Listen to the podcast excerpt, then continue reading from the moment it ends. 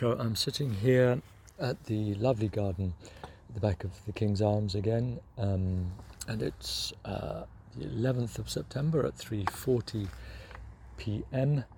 Uh, sitting here with Guy Ogilvy and Abdul Ghazar, and we're going to have a conversation about the alchemical symbolism in the Green Knight narrative, and anything basically that, that Guy wants to take us into uh, tangentially, but probably leading us to the more important aspects that we haven't spoken about yet. But I'm going to give this over to Guy immediately um, with great gratitude and ask him to take it away. Which is best if you hold it quite close, that's it, if you don't mind. Thank you. Um, where to begin? Well, probably initially to consider the the author himself. We have no idea who he was. Um, he's known as the Gawain poet, and he wrote in a um, some Middle English dialect, which has been tracked down to northwest England, Cheshire or Staffordshire. Uh, but what we do know is that um, he was a highly literary man, despite writing in dialect. We know from the likes of Chaucer and Dante that writing in dialect is no indication of a lack of scholarship or learning.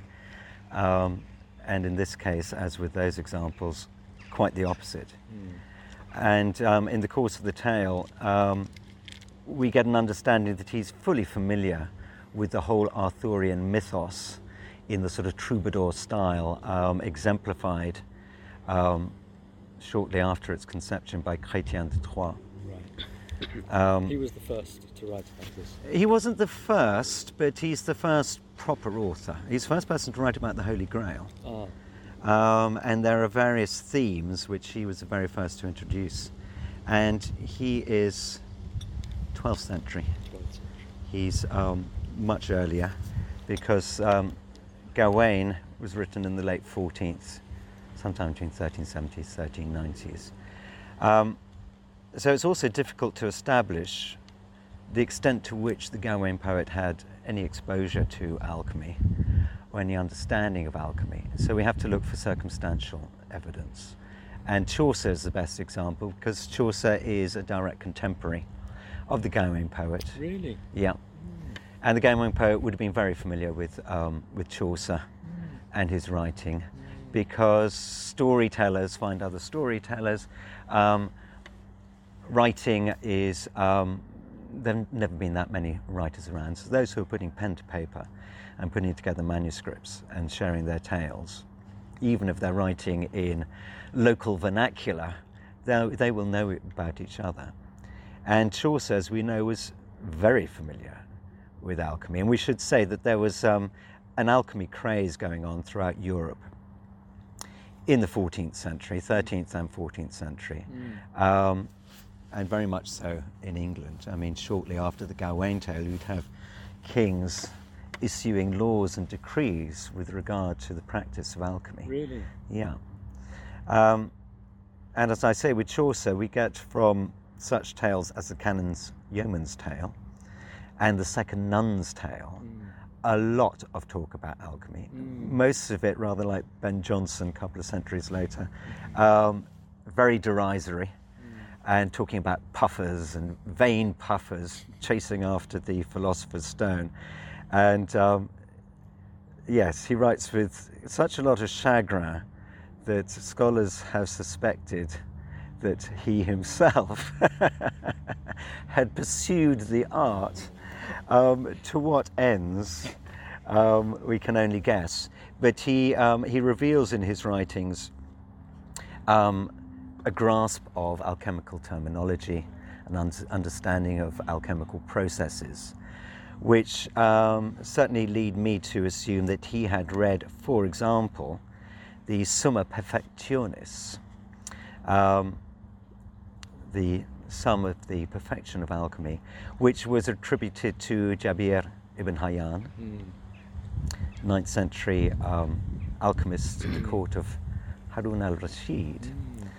I believe. And um, but published in the or distributed under the name Geber, which is a Mm. Latinization of Jabir. Mm. Um, certainly not written by Jabir because there are references to um, certain things which weren't even known about um, in Jabir's time. But it's full of um, recipes, some quite practical, although there's a lot of the um, allegorical and symbolic language, so, um, so much favored by alchemists. There are recipes for very specific um, alkahests and solvents and things like that, and Chaucer was familiar with them. And I think it is fair to assume that the Gawain poet was similarly aware. And with regard to the, um, the Arthurian mythos as it's transmitted through this troubadour um, school, well, it's not really a school, but this, um, this way of um, Movement.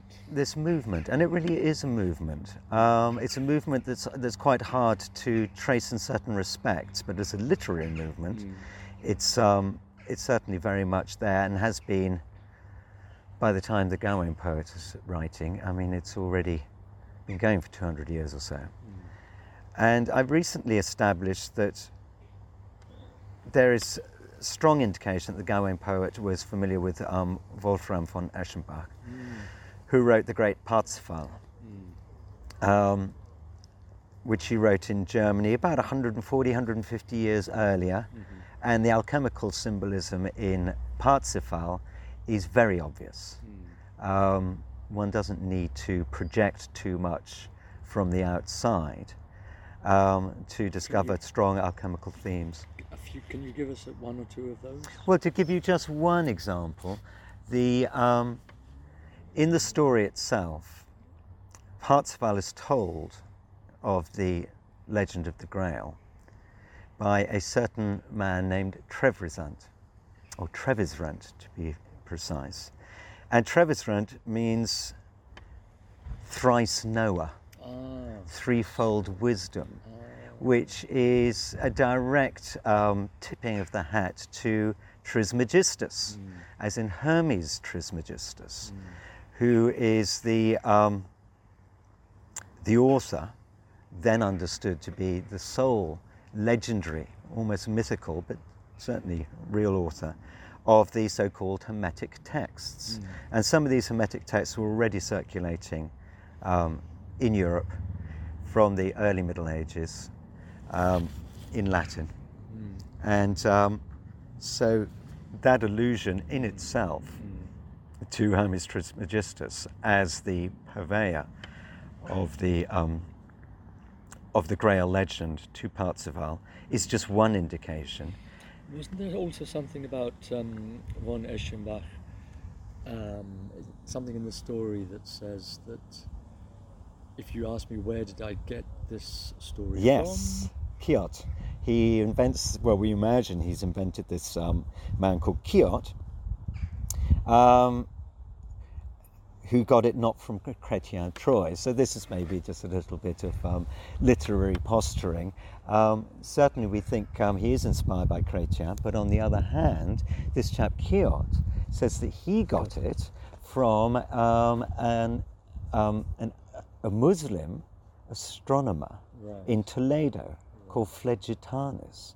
Now, Flegetanis is clearly a Latinization, but there's been some etymology to suggest that it comes from a Persian word. So I think you will know it was um, flekan or something. Flekan, which means sky, Actually, that's probably old Persian, I. or farakan. Farak. Farak. Anyway, It could be Falak. Falak, Which- yeah. Falak is the, is the, is the, is the spheres, the, the celestial spheres, the Falak. Okay, and then It must be from that. And it's an Arabic word. there, it's sort of Persian Arabic, isn't it? Well, it's Arabic that the Persians have just taken over. I see. So, There is a hadith. Sorry to take you away for a second. No, but not just at this all. is interesting that um, there's a hadith in which uh, hadith Qudsi, in which which means a holy saying, God speaking uh, in the first person through the tongue of the prophet, and he says to the prophet, "Lawlak lama khalaqatul aflak." Were it not for you, I would not have created the heavens, the swirling spheres. And the aflak is the plural of falak. Ah.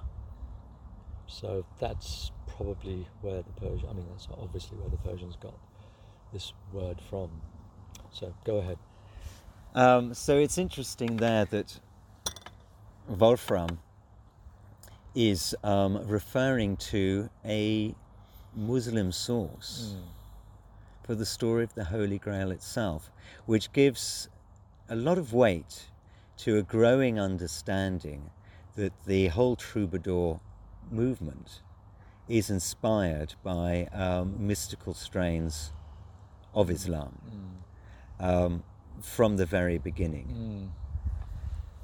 And um, yes, uh, there, there are other indications. Um, And do the, any of these work their way through into the Gawain narrative? well, of course, the green. The green is a consideration. There is, of course, um, Khidr, if I'm pronouncing that correctly. Al Khidr, who is the, um, the so called green man, um, so dear to the Islamic sort of mythos, in a sense, um, who is mentioned in the Quran He's not actually mentioned by name. not by name, that's right.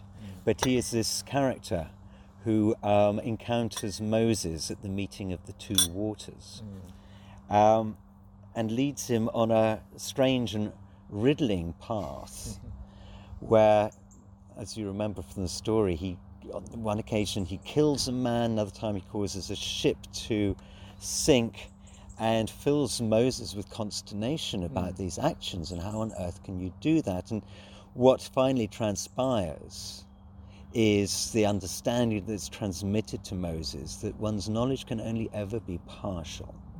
So to judge things based on the sheer um, limitation of one's knowledge is a um, is a mistake all too easily made. And of course, in the case of alchemy, one that's always impossible to avoid because um, making mistakes is part of the whole story. It's only through making mistakes and recognizing one's limitations that one starts to grasp that um, this is a very, very tricky business indeed. So, in terms of the story of Sir Gawain and his his faultlessness, uh, does he make a mistake uh, in taking the sash or in not giving the, the f- what was it that he did the final time that meant that he had to have a gash on his neck?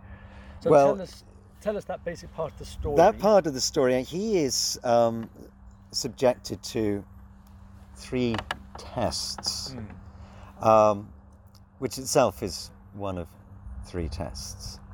Um, there he is at the castle, where suddenly everything goes from green to red, and um, his host wants to go off hunting, but he says, "You've had a terribly long journey. You stay, you stay home, and you entertain the women." And the women all go, Oh, marvelous, Gawain, we've heard all about you, and you're the great seductress, and you're the great t- teller of love. And this puts us actually in a very much a French uh, chivalric um, context. Um, and he is visited early that morning uh, when he first awakes, and his host has gone off.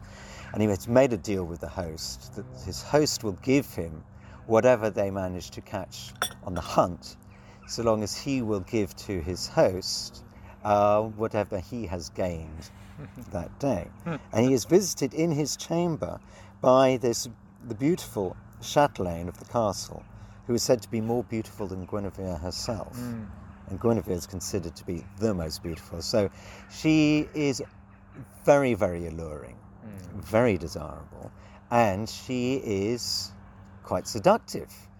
Um, and she's insisting that if Gawain is really the great Gawain, then he must be um, more forthcoming in the way that he engages with her. And she makes it quite clear to him that she's happy to go all the way with him.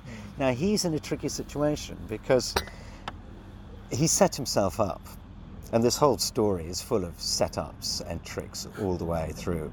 Uh, but he sets off with his shield that has Mary on the inside, the Blessed Virgin Mary as his protect- protectress on the inside, but in the outside um, blazoned on the red shield is the pentagram. Mm-hmm. And the pentagram is traced in red gold. And red gold is gold that um, has a strong alloy of copper. Mm. And copper is the metal of Venus. And the pentagram, although the poet doesn't mention it, he goes to great lengths to say what the, uh, what the pentagram represents symbolically.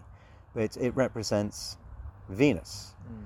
And it represents Venus in particular ways. Mm. Now, the pink colour of copper is one of the colours of Venus, and green is her other colour. Mm. Now, there are many reasons for this. One of the main, most prosaic reasons is that when they first discovered copper and they were smelting it from its ore, the ore that they were using most, and in fact, the greatest indication of the presence of copper, was green because the rust, the oxide of copper is green, and Ah. malachite was one of the main sources for, um, for copper.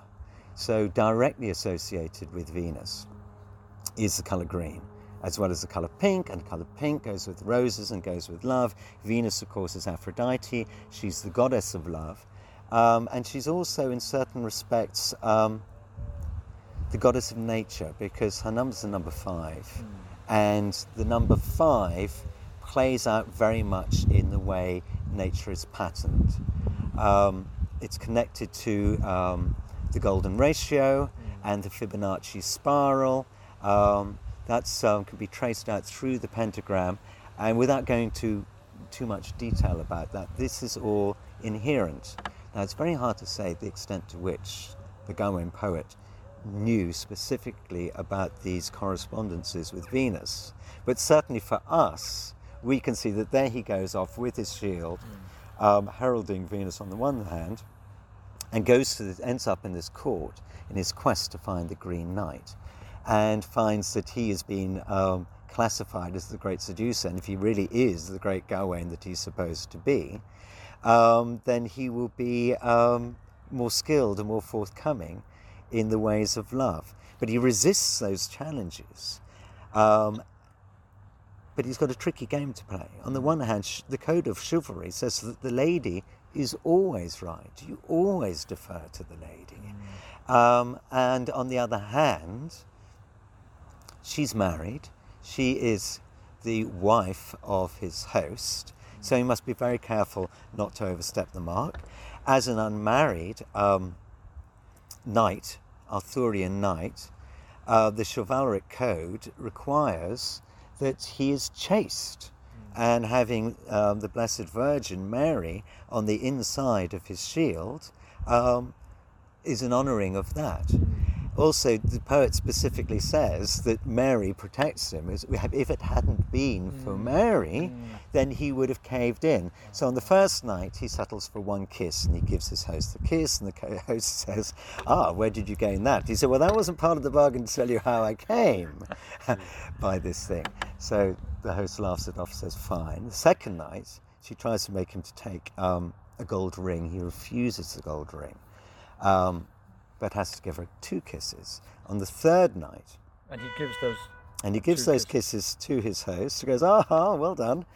Um, on the third night, she plays her trump card in terms of temptation. He manages to resist her overtly sexual advances, but she insists that she take that he takes from her a boon, a present, and this is her girdle. And she says, This girdle will protect you.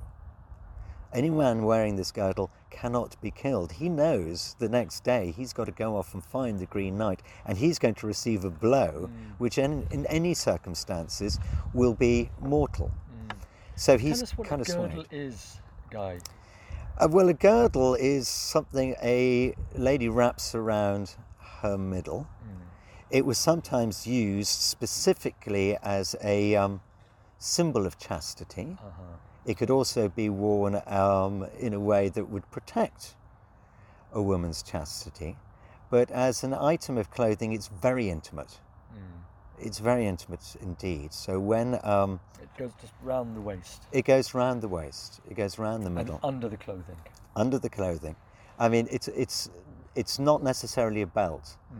It's usually um, under the clothing. So it's an intimate garment. Is it a ceremonial almost? It is a It's not functional. no, but it's it's got strong token meanings. Such as Well, it is it's in a, it is in a sense that which holds the feminine together, that which girdles ah, the woman, and it's around her waist. It's around her her womb area, mm, um, and it is associated with chastity. And in this particular garment is braided, and is braided in green silk. So green again is braided in green silk with gold.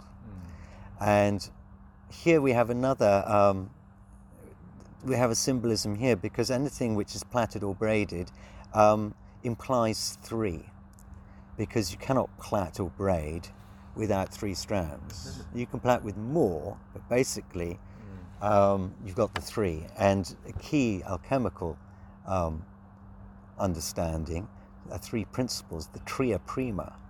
Are the three principles exemplified by mercury, sulfur, and salt, or um, soul, spirit, and body. But again, with the green and the gold, we have this theme going through right from the start, from the Green Knight appearing um, in Arthur's court. And Arthur is very solar.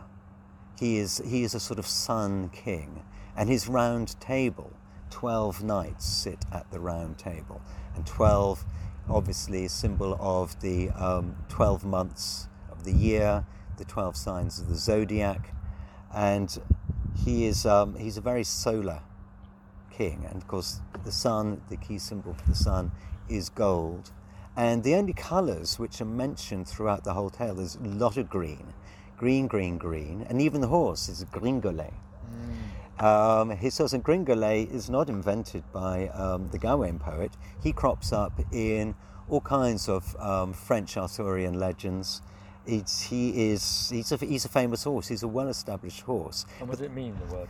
Well, actually, it's very interesting. Um, I've tracked it down to a very obscure heraldic term, which was in usage at the time in um, French heraldry specifically. And it's usually used as um, the past participle, gringolet. And it refers to a heraldic device. If something is gringolet, that means it has a serpent's head Mhm. attached to it. Ah, So he is basically riding a horse with a serpent's head. mm. He is being led by the serpent. The color associated with serpents is also green. And in alchemy, the serpent um, symbolizes the prima materia. Mm. And the prima materia is two things.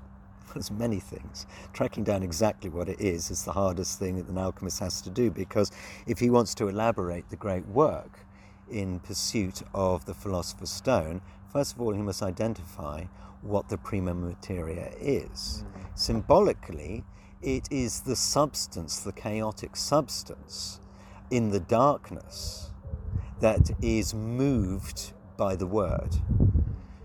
The word of God moving on the chaotic waters of the deep. So, in a sense, it is the matrix.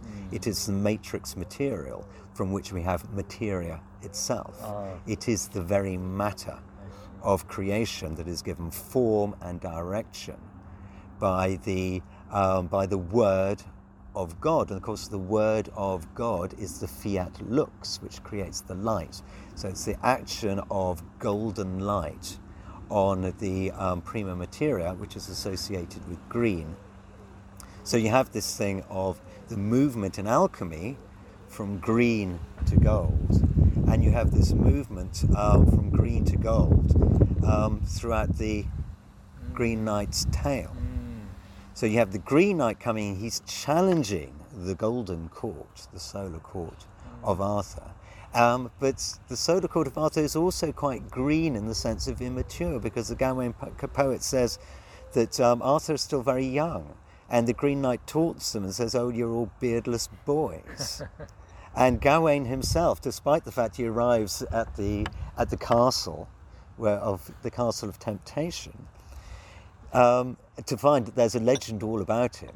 And this is the poet having fun with all the legends, but claiming Gawain as his own. So he, we have the very start of Gawain's story, and then he encounters, encounters his mirror reflection where all his legends are reflected back on him. Mm. But he is said to be very green. He insists that he should be the man who takes up the challenge, mm. the knight who takes up the challenge that the Green Knight has set, because he is the greenest. Mm. He is the least experienced, and his loss would be the least damaging mm. to Arthur's court and suggests the only reason he's a knight at all is because he's Arthur's nephew. Oh. So there is this greenness there mm. inherent in the Arthurian court because it hasn't yet reached its full maturity and it has been challenged by the Green Knight to see if actually they can um, pass the test. Mm. And it is his great foe, Morgana, who is the old woman who Gawain encounters in the Castle of Temptation, who has created this whole trickery. Morgana is the wife. She's no, she's the old woman. So when when he arrives at the castle of, I'm calling it the Castle of Temptation. right. um, uh, yeah, tell us. I forget that part of the story.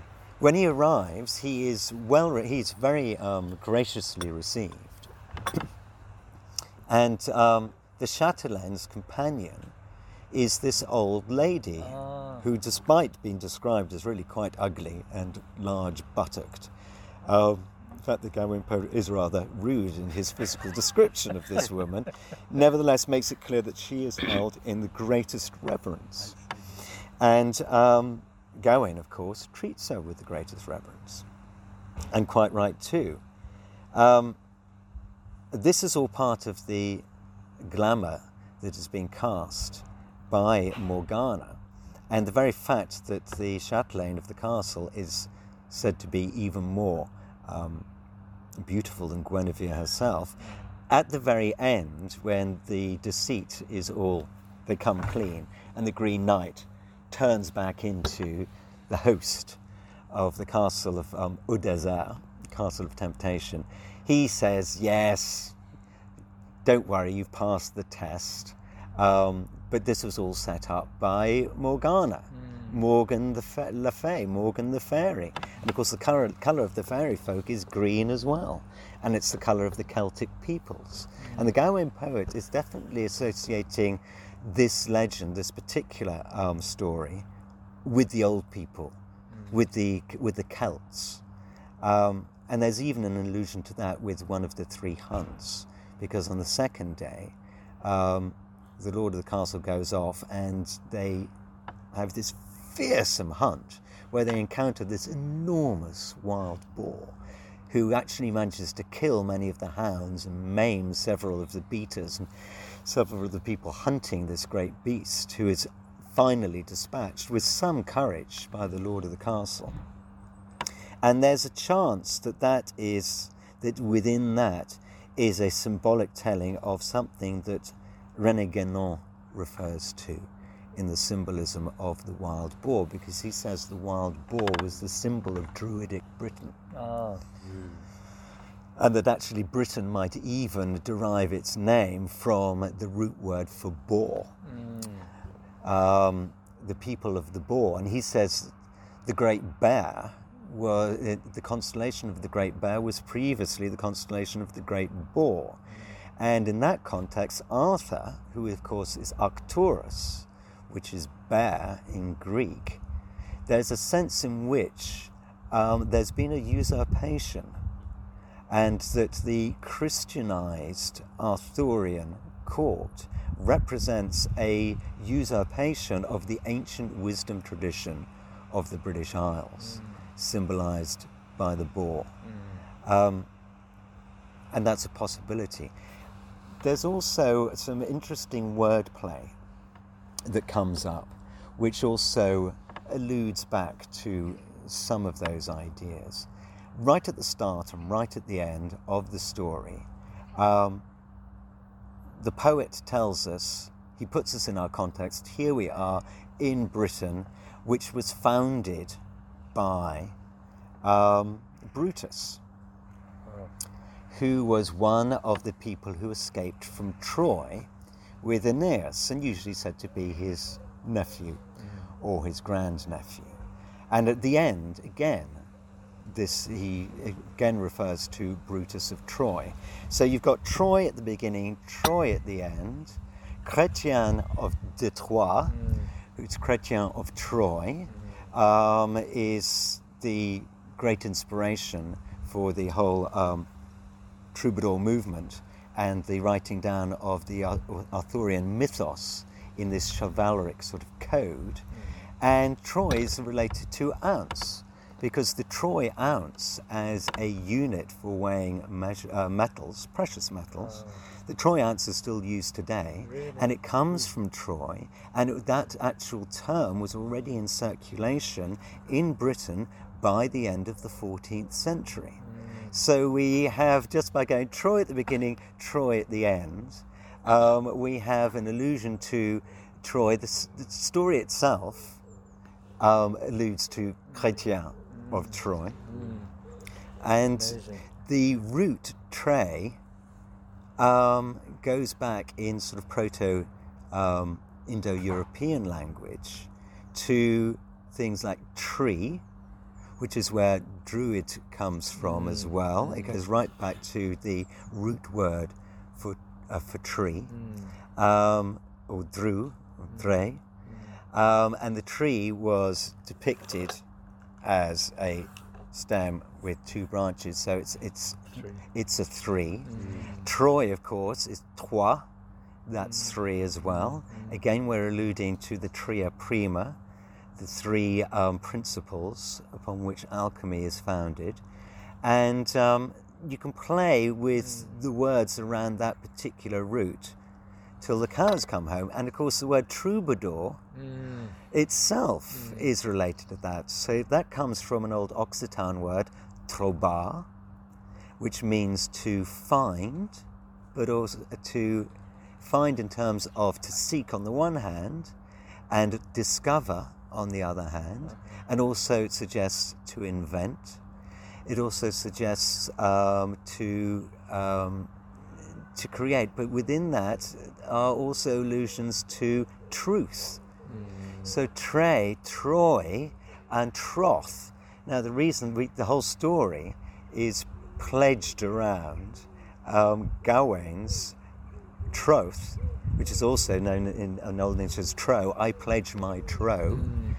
I pledge my tro that I will fulfill. So he's pledged his troth his Troy, that he will also that he will fulfill the bargain, mm. present himself for de- certain decapitation mm. at the end of a year and a day, mm. which is of course a full solar round. It's a solar return. Mm. So there you have the sense of sun and gold as well, this playing around.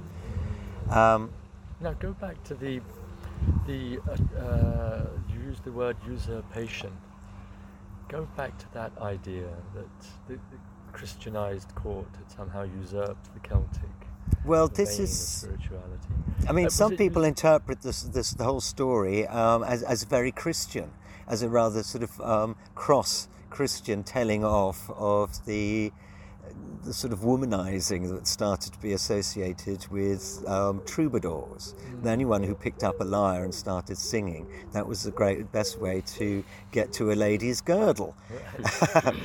Um, but I think actually he is positioning, he is taking things back to the beginning, to a young Arthurian court, to the very first quest of Gawain. But he's playing with that because when he arrives at the Castle of the Temptation, that's all very French. Hmm. That's all very flirtatious. It's playing around with the chivalry thing as a sort of courting ritual that goes on between men and women. And he is suggesting no, there's something much deeper and more profound and earthy and more primordial going on. And I think the imagery that he's using and the symbolism that he's using, and if we can read into the boar story an association with an older, um, an older symbolism, an older Celtic past, then he is trying to reposition the whole chivalric quest in a more fundamentally um, primordial sort of way. I'd use the word spiritual, but that's a problematic word in many No, ways. primordial is seems to be more appropriate to what you're what you're saying, um, and it's sort of a synthesis between the ancient and what was then modern, the new Christian way of expressing those ancient spiritual Yeah. primordial truths. yeah. So the end result is not so much a usurpation of one. Oh no, you didn't say that the the story was hinting at a usurpation. It's potentially hinting at a usurpation, but on the other hand, um, one of the great, um, even for somebody who is um, deeply immersed in a in a Celtic understanding, a pre-Christian understanding, nevertheless, there are great compensations for the Christian understanding. The reverence for the Blessed Virgin course, is is clearly sincere. Mm. It's clearly profound. And again, with the three, there is that Trinity um, right at the heart of the Catholic understanding of, um, um, of Christian understanding of the divine dispensation. That plays out to the Father, the Son, and the Holy Ghost. And as principles, they can be equated with the Tria Prima um, of alchemy as well. So I agree with you. I think this is it's, he's playing with all these things. He's stirring the pot um, in a playful way, but he's also suggesting that there are deeper roots to all this. Yes. And there's a story um, that um, the Blessed Virgin is depicted somewhere, I forget where, that she is depicted actually treading on the neck of the green man. I think it may even be in a cathedral. Um, have you heard of that? Well, of course, we know about the how treading on the head of the snake, Yes, but this is the the crushing green- of the head of the. Um, uh, of the green man, of the of the green man who figures in so much of these uh, the art on in the arc in the cathedrals around Britain. In a positive way, you often see the green man here Yeah. and there. But this is apparently a story of her trampling on the neck of the green man. You haven't come across that. I haven't come across that, but that's very interesting. I mean, the Green Man, um, he goes way, way back. I mean, he's you have an equivalent to a degree in Dionysus in Greek mythology. Really? The idea that there is this um, sonic um, spirit of nature itself, Mm. which is this unstoppable green force that comes up in spring and it's writhing and it's erupting and it is going through that whole mortal thing of bursting through the seed, um, growing in all its greenery, clambering up, going through the whole cycle of producing the flower and eventually turning gold as it dies at the end of the s mm. at the end of the summer and then dropping its seed which is then swallowed up by the dark earth that then goes through the winter mm. and starts again and of course these these themes of nature that aspect of nature and these cycles is also very much at play in mm. the Gawain tale Brilliant. Now, I have a question. Um, people don't seem to know how it was that St. Patrick converted the Irish in this, in this miraculous way. They just know that this one man seems to be responsible for huge numbers of these uh, Irish Celtic tribes converting en masse to Christianity. Could we see in the Green Knight narrative a kind of symbolic working through of what it was that that St Patrick may have what, what kind of victory it was that St Patrick achieved by looking at Sir Gawain's victory in the tests, but also in respect, particularly in respect of his willingness to die. That he went to fulfill his troth, his troth, and he was prepared fully to die. And that that preparedness to die and to resist the temptations that come along the way, could one see that it was the very fact of the totality of his preparedness to die that gave him the strength to resist the seductions? And that was where he got his strength from, and that was the strength that the Green Knight was actually teaching Yes. Sir Gawain. yes be prepared to die. Be prepared to. He who will lose his life shall save it. Yes. Could that therefore be a kind of a Christian interpretation? Does that work for you? That it's the the Green Knight is everything about primordial spirituality that is apparently being taken over by Christianity, but can they really go all the way and absorb the fullness of the death that is the counterpart of this profusion of life symbolized by green? Yeah. Can you go all the way and actually lose your life for the sake of the truth? So the Green Knight is bringing out, as you say, the potential gold in the green, but also perhaps showing that Jesus Christ really has vanquished all of the, the nature gods in their lower aspect that are now relegated to demonic status because they're opposing the Christian revelation.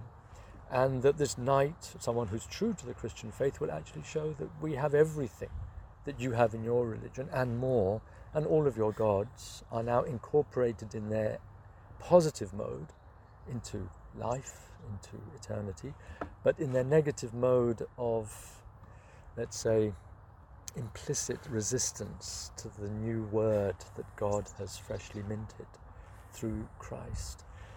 That insofar as they oppose any of that, they become demonic as opposed to angelic. Is that a possible alchemical interpretation? Yes. the Green Man, I mean, to go back to the the virgins crushing the mm. head of the Green Man. Mm the new dispensation that was brought by Christianity, it's talking about eternal life. It's harking back to the sort of Sanatana, Sanatana Dharma, Sanatana Dharma understanding exactly. that actually the mortal coil, and the mortal coil is represented by the green man, it's represented by the, the writhing green serpentine vine that springs up, which Dionysus is associated with. It's rather like the the switch from the Dionysian cult to the Orphic cult and that understanding of ex- immortality. You have to explain that. Okay, Dionysus in the um, in the Greek mythos, he was always a, although he's one of the Olympian gods of Parnassus, he is always presented as exotic. He's always from elsewhere. And there are literally hundreds of different places that um, Dionysus is said to come from. He's meant to be the god of wine, and so he's represented by the vine, and he's very much a sort of a chthonic deity. Um, what deity? Chthonic, which means of the earth, subterranean, below the soil. Right. So he represents that which is held by the dark earth and erupts in the spring and starts writhing through. And being the being the, the god of the vine, he is a god of intoxication. And when you look at the Dionysian. I was wondering where that wave of intoxication came from that made me shudder just now. so he's a god of intoxication. He's a god of intoxication. And what he offers people is the opportunity to lose yourself in the, with the god. It's ecstasis. So ecstasy is ecstasis. It means being beside oneself. So if you go into, if you join the dance, the Dionysiac, Dionysiac dance, right. um, and be, dance with the Maenads and the Corybantes, and actually if you look at the old um, Greek um, pottery, the classic black, um, black and um, red pottery, you've got these Dionysian dancers, Corybantes, and the way they're dancing with their head thrown back is exactly the way that followers of Vodun in Haiti, what we used to call voodoo, right. the way they dance. And what's happening in Vodun? They are getting themselves into a trance through the dance and the drumming so that they can be empty of themselves, beside themselves, and allow the lower, the deity of their choice or the deity who has chosen them mm. to inhabit them. And then they are in a state of enthusiasmos. And enthusiasmos means to be literally mounted by the god. Really? Enthusiasmos means entered by the deity. Fear, yeah. So you have this thing of losing yourself. Mounted? in the physical sense, Yeah. really, Mm. it's not just a kind of subtle penetration No, it means of, of a mounted. spirit. It actually means Mounted. really.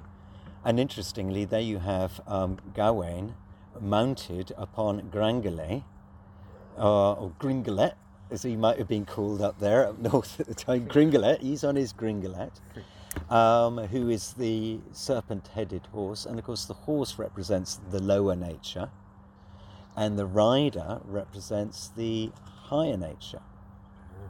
So, um, the higher nature here being the god Dionysus.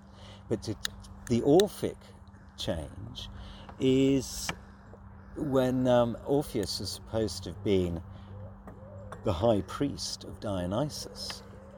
But when he becomes the cult master, he, um, he has that descent into the underworld to find his lost beloved, as we know from the accounts in people like Virgil and Ovid.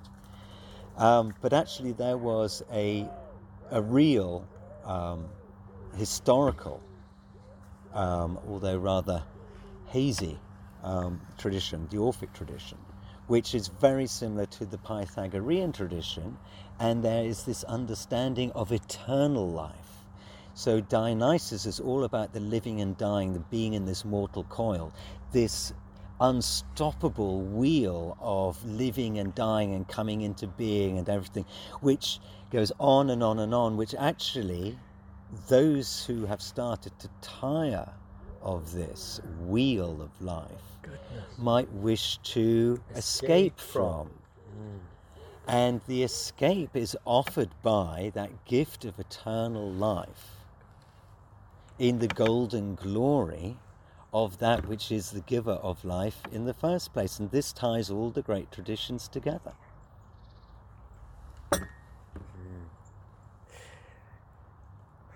That is fascinating. But to get back to the Celts, what the Greeks used to write about the Celts, the various early, uh, earliest writing about the Celts comes from the Greeks, and the Celts were showing up in um, Thrace and northern, um, northern Greece and Thrace. They were coming through, which is where um, Dionysus was said to have come from, and where Orpheus was said to have come from. He's said to have come down through. Um, and it seems to be that there's a connection between the Celts of the time of pre Pythagoras, so we're talking about 9th, 8th, 7th century BC, that these Celts were tapping into exactly the same initiatic traditions hmm. that were going to go on and colour the Greek understanding so much through Orpheus, through Pythagoras, through Pythagoras to the likes of Parmenides, Empedocles, who's the godfather of alchemy, who's the first one to talk about the four elements as four deities and gives us the clue as to the secret fire and where the elemental fire really comes from, and then through to Plato, and then the whole dispensation of the Greek philosophical tradition, which is then absorbed um, by Islam. And then we have the dispensation from Islam through the Moorish tradition and the translating of Arabic texts, original Arabic texts, and Arabic translations of original Greek texts, which themselves are harking back to primordial traditions, going back to time immemorial um, in Europe and and Iran and um, in India.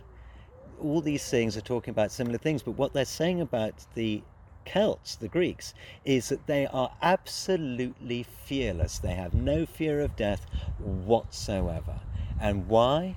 Because they know that immortal life is a complete given if you're prepared to give yourself away entirely for a higher truth, whether that be for the sake of the tribe, the survival of the tribe, the honor of the tribe, if you give yourself away entirely in truth, then nothing can touch you. Well, that's just astonishing. Thank you very much. Thank you. I think that's a really good place to stop.